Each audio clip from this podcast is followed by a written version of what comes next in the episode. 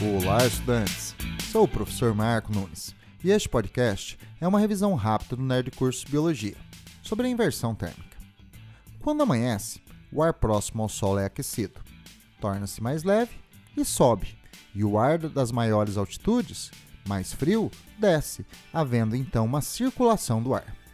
Durante o inverno, o aquecimento do ar próximo do solo é mais lento, o que lentifica a circulação. Isto é um processo natural, chamado de inversão térmica.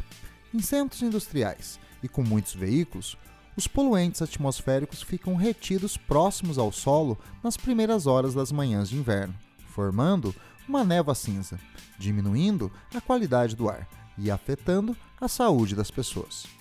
Para minimizar os efeitos da poluição atmosférica durante a inversão térmica, é necessário diminuir as emissões de poluentes nas indústrias e pelos carros, adotando, por exemplo, rodízio de veículos.